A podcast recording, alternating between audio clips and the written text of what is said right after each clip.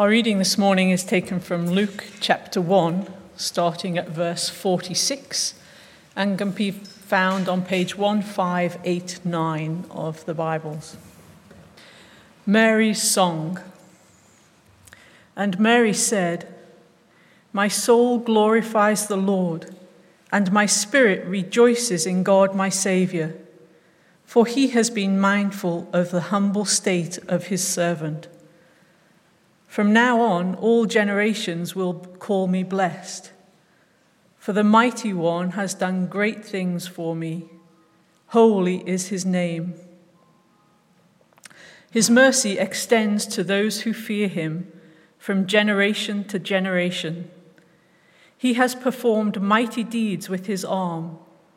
He has scattered those who are proud in their inmost thoughts. He has brought down rulers from their thrones, but has lifted up the humble. He has filled the hungry with good things, but has sent the rich away empty. He has helped his servant Israel, remembering to be merciful to Abraham and his descendants forever, even as, as he said to our fathers. Mary stayed with Elizabeth for about three months and then returned home. This is the word of the Lord. Good morning. I've taken my coat off so I can't speak for too long, you'll be pleased to know. it's an ordinary Tuesday morning. It's raining outside, and you're going about your day as normal You've just had your breakfast, done the washing up, and just getting planned for what you've got to do. When suddenly an angel appears and turns your world upside down. The angel says that you have been chosen by God Himself to play a really important part in changing history. But the consequences for you will be that your friends and family will shun you, talk about you behind your back your reputation will be shattered and you will never be the same. Imagine, too, that you come to church on Sunday morning and one of the wardens greets you with a blessing that you've never heard before. What would be your response? If you're a more mature Christian than I, you may well have been saying with Mary, My soul glorifies the Lord, and my spirit rejoices in God my Saviour. But if you're like me, you perhaps would have been saying, Was this really a good idea? Somebody else would have been better, Lord. Or even, But I have plans. I, I planned my life. I know what I'm going to do with it. Maybe another reaction that would have worked for you. After all, we are all we all know what we want, and what we want is what is best for us. We live in a society today it is all about us as individuals. It's all about me because I'm worth it. Fortunately for us, this was not Mary's view of the world. Now, this morning, I would like to look briefly at Mary's reaction. And to better understand what is going on, I want us to take us back, really briefly, to Genesis 3 when God spoke to the serpent. He said, I will put enmity between you and the woman, and between your offspring and hers. He will crush your head, and you will strike his heel. This is God speaking to the evil one, or as we know, Satan. And from that point on, Satan sets out on a historic struggle to stop this from happening. He thinks if he can somehow just break even one link of the chain of God's unfolding plan of redemption, then the promises of God would not be fulfilled. Now, anybody who has ever read the Old Testament, and even Jews today who read the Pentateuch, they have to say, Who in the world is it that crushes the head of the serpent? Because from that moment on, perhaps every mother that ever gave birth to a Jewish child must have said, Perhaps it's me. Perhaps I will give birth to the one who will crush the serpent's head. Did Eve wonder whether she would give birth to this one? But no, as we know, she gave birth to Cain, and we knew what happened then. So, how about Sarah, Rachel, Rebecca, Hannah, Abigail, or even Ruth or Bathsheba? Did they wonder if they were going to be the one? So perhaps this was part of the world in which Mary lived. Because Mary, like everyone in Israel around her, was expecting God to fulfill his promise, and that meant a Messiah. She was living in a time when God had been silent for 400 years. This tiny, battered nation, of which Mary was a part, knew that they were a nation chosen by God. And as such, the people were clinging to an ancient promise of God that He would redeem them and send them a Saviour. But that hope was like a tiny flickering candle passed from generation to generation until finally God spoke. He spoke to a young teenage woman engaged to be married to a poor carpenter. And perhaps for a moment she wondered why God had chosen her. And I think He has chosen her for two reasons. Firstly, because she was so unlikely. We see this throughout the Bible. God never seems to choose the most obvious person, the firstborn, the strongest, the richest, the best looking. He always goes for the least likely person. For example, Moses was an old man who had killed a fellow countryman. Jacob, the younger scheming sibling, chosen to be patriarch of a nation. Or how about Ruth, the young Moabite woman who eventually gave birth to Obed, a forefather of David? And then David, the youngest child, left out in the field to tend the sheep. But all of these Higgs had one thing in common God's second reason. They believed in God, they trusted His promises, and they were, by and large, obedient to what He called them to do. In that regard, they were extraordinary. As Bill Meyer mentioned last week, this young pregnant teenager Mary had an immense spiritual capacity to understand deep theological issues. She was most likely illiterate and uneducated as we understand it today. However, she must have worshipped at the temple and listened attentively to the scriptures being read and being explained. She must have memorized them and pondered on them in her heart. We know this is true because it's borne out later when we hear stories of when Jesus was a boy in the temple or when they ran out of wine and he did a miraculous transforming the water into wine. He had said, Woman, my time has not yet come. But Mary continued to ponder everything in her heart. She was a thoughtful young woman who was more concerned about God than she was about herself. So let's now turn our attention to Mary's song, also known as the Magnificat, because the first words in Latin are Magnificat anima mea dominum. Magnificat is where we get our English word magnify. And I need to also say that Mary didn't sing this poem. We call it Mary's song, but this was not a biblical musical where Mary burst through the door and sang her greeting. No.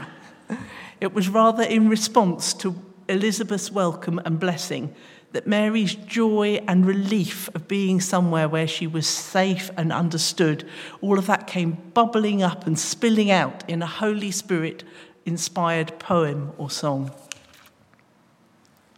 What struck me as I was reading this was that Mary really, really knows her scriptures. Every single line of this song quotes or relates back to the Old Testament bringing verses and promises to her present day. Not only that, Mary is speaking prophetically, so we see promises being fulfilled in Jesus, either in his life on earth or written about later in Revelation.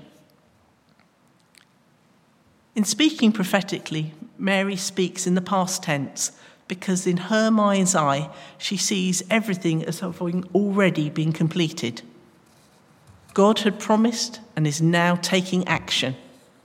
he is providing the long awaited Messiah, the one who will redeem her people and bring about his kingdom rule. And for that purpose, Mary is more than willing to sacrifice her life. Mary is a big picture girl. Her whole song is filled with reverence and awe. Even though she speaks briefly about herself, really, this whole song is about God and prophetically about Jesus. Firstly, she is amazed that God has chosen her, a humble servant or slave of God. He could have picked literally anybody on the whole planet, but in his merciful love, he chose Mary. Secondly, she can't get over the fact that God would choose a sinner to bring forth a Saviour. We only need a sinner because we have sinned. And Mary recognizes that she is a sinner just like you and I. She rejoices in God, who is her merciful Saviour. And then she realizes that down through the generations, other, others will realize just how much God has blessed her. Not through anything that she has done, but that it is God who has blessed her. Mary reflects on many qualities of God in this song his mightiness, his justice, his faithfulness. But I'm only going to look today at his mercy, otherwise, you will never go home. In fact, every line of this song demonstrates God's mercy to mankind through his promises.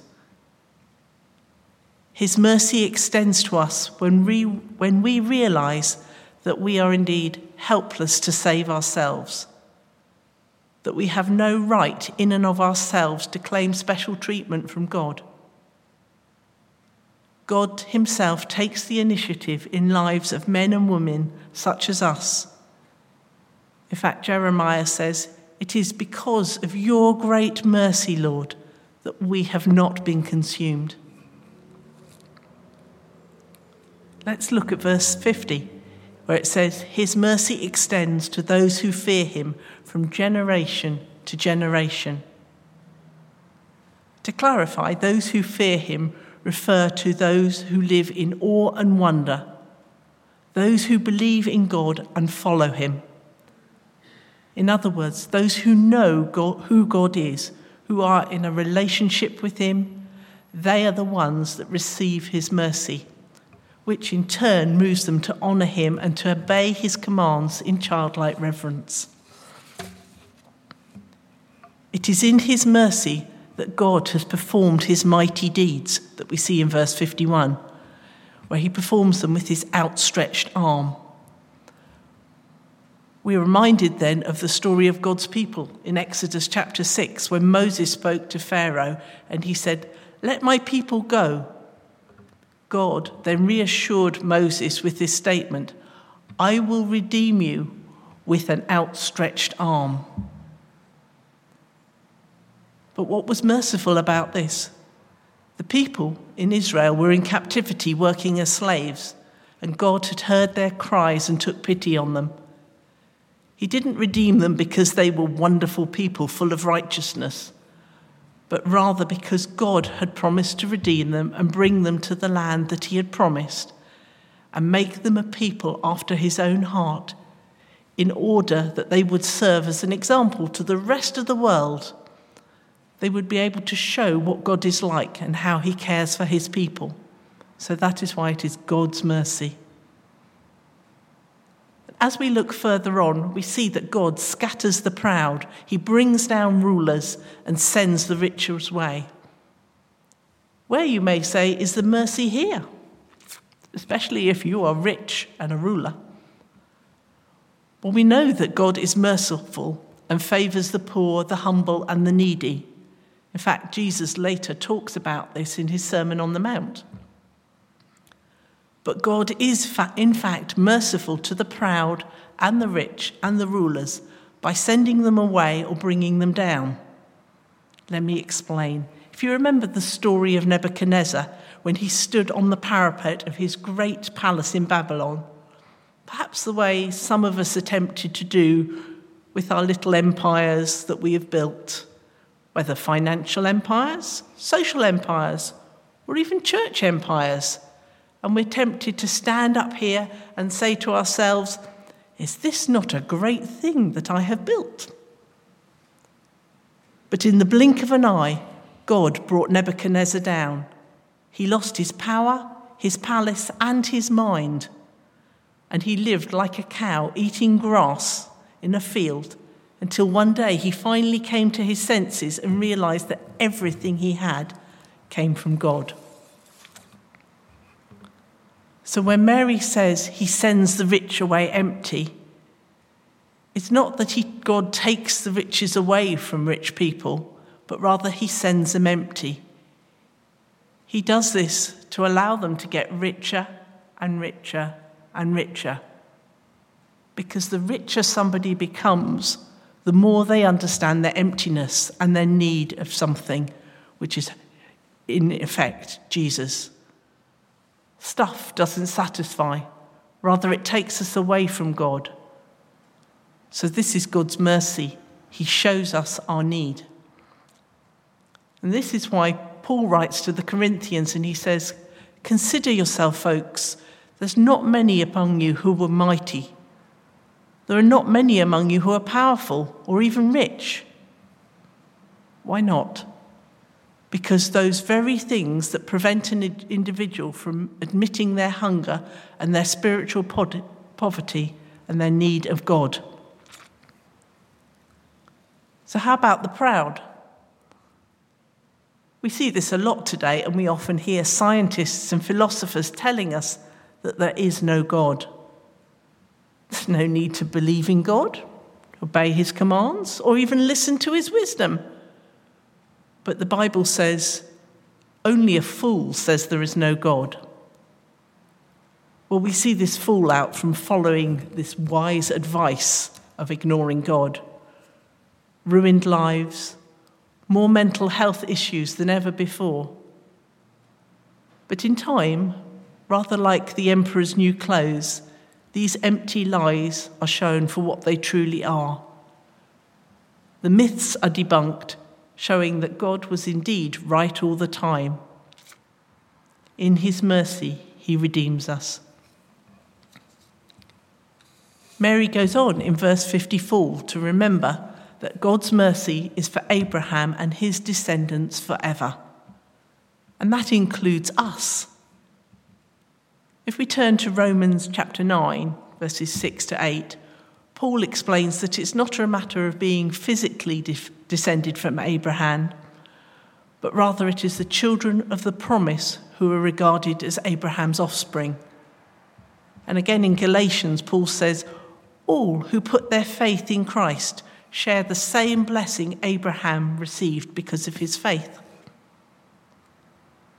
You see, that's what Mary was singing about the sovereign God of Abraham, Isaac, and of Jacob, fulfilling the promise to the patriarchs by means of this uh, most unlikely little girl. It was not just so that she would know God's mercy, but those who fear him would know his mercy, the descendants of Abraham. And that means us. So, what can we take away from this song? I think there's two things.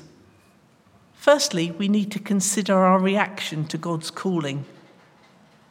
When God interrupts our day and He asks some of, of us something that is well out of our comfort zone, can we respond like Mary with joy that God has chosen us, His lowly servants? Instead of moaning and groaning and arguing with God, can we say, Yes, Lord, may it be as you say? Can we also encourage others who are struggling to be obedient to God's call as well? Secondly, are we ready to acknowledge that God is indeed God and there is no other? Everything we have, whether our health, our wealth, our talents, they all come from God and if we acknowledge all of this and seek Him before everything else, He will fill us to overflowing with His Holy Spirit because of His never ending, abundant, life giving mercy. Let us pray. Father God, we want to thank you that you are a merciful God. Thank you that you gave us Mary. Thank you that she was obedient to you and that she could rejoice that her soul glorified you. In her obedience, we now have Jesus. And we do not have words enough to thank you for the sacrifice that he made on our behalf. Lord, we ask that this week we would be obedient to your calling, that we would understand your mercy, and that our lives would glorify you. Amen.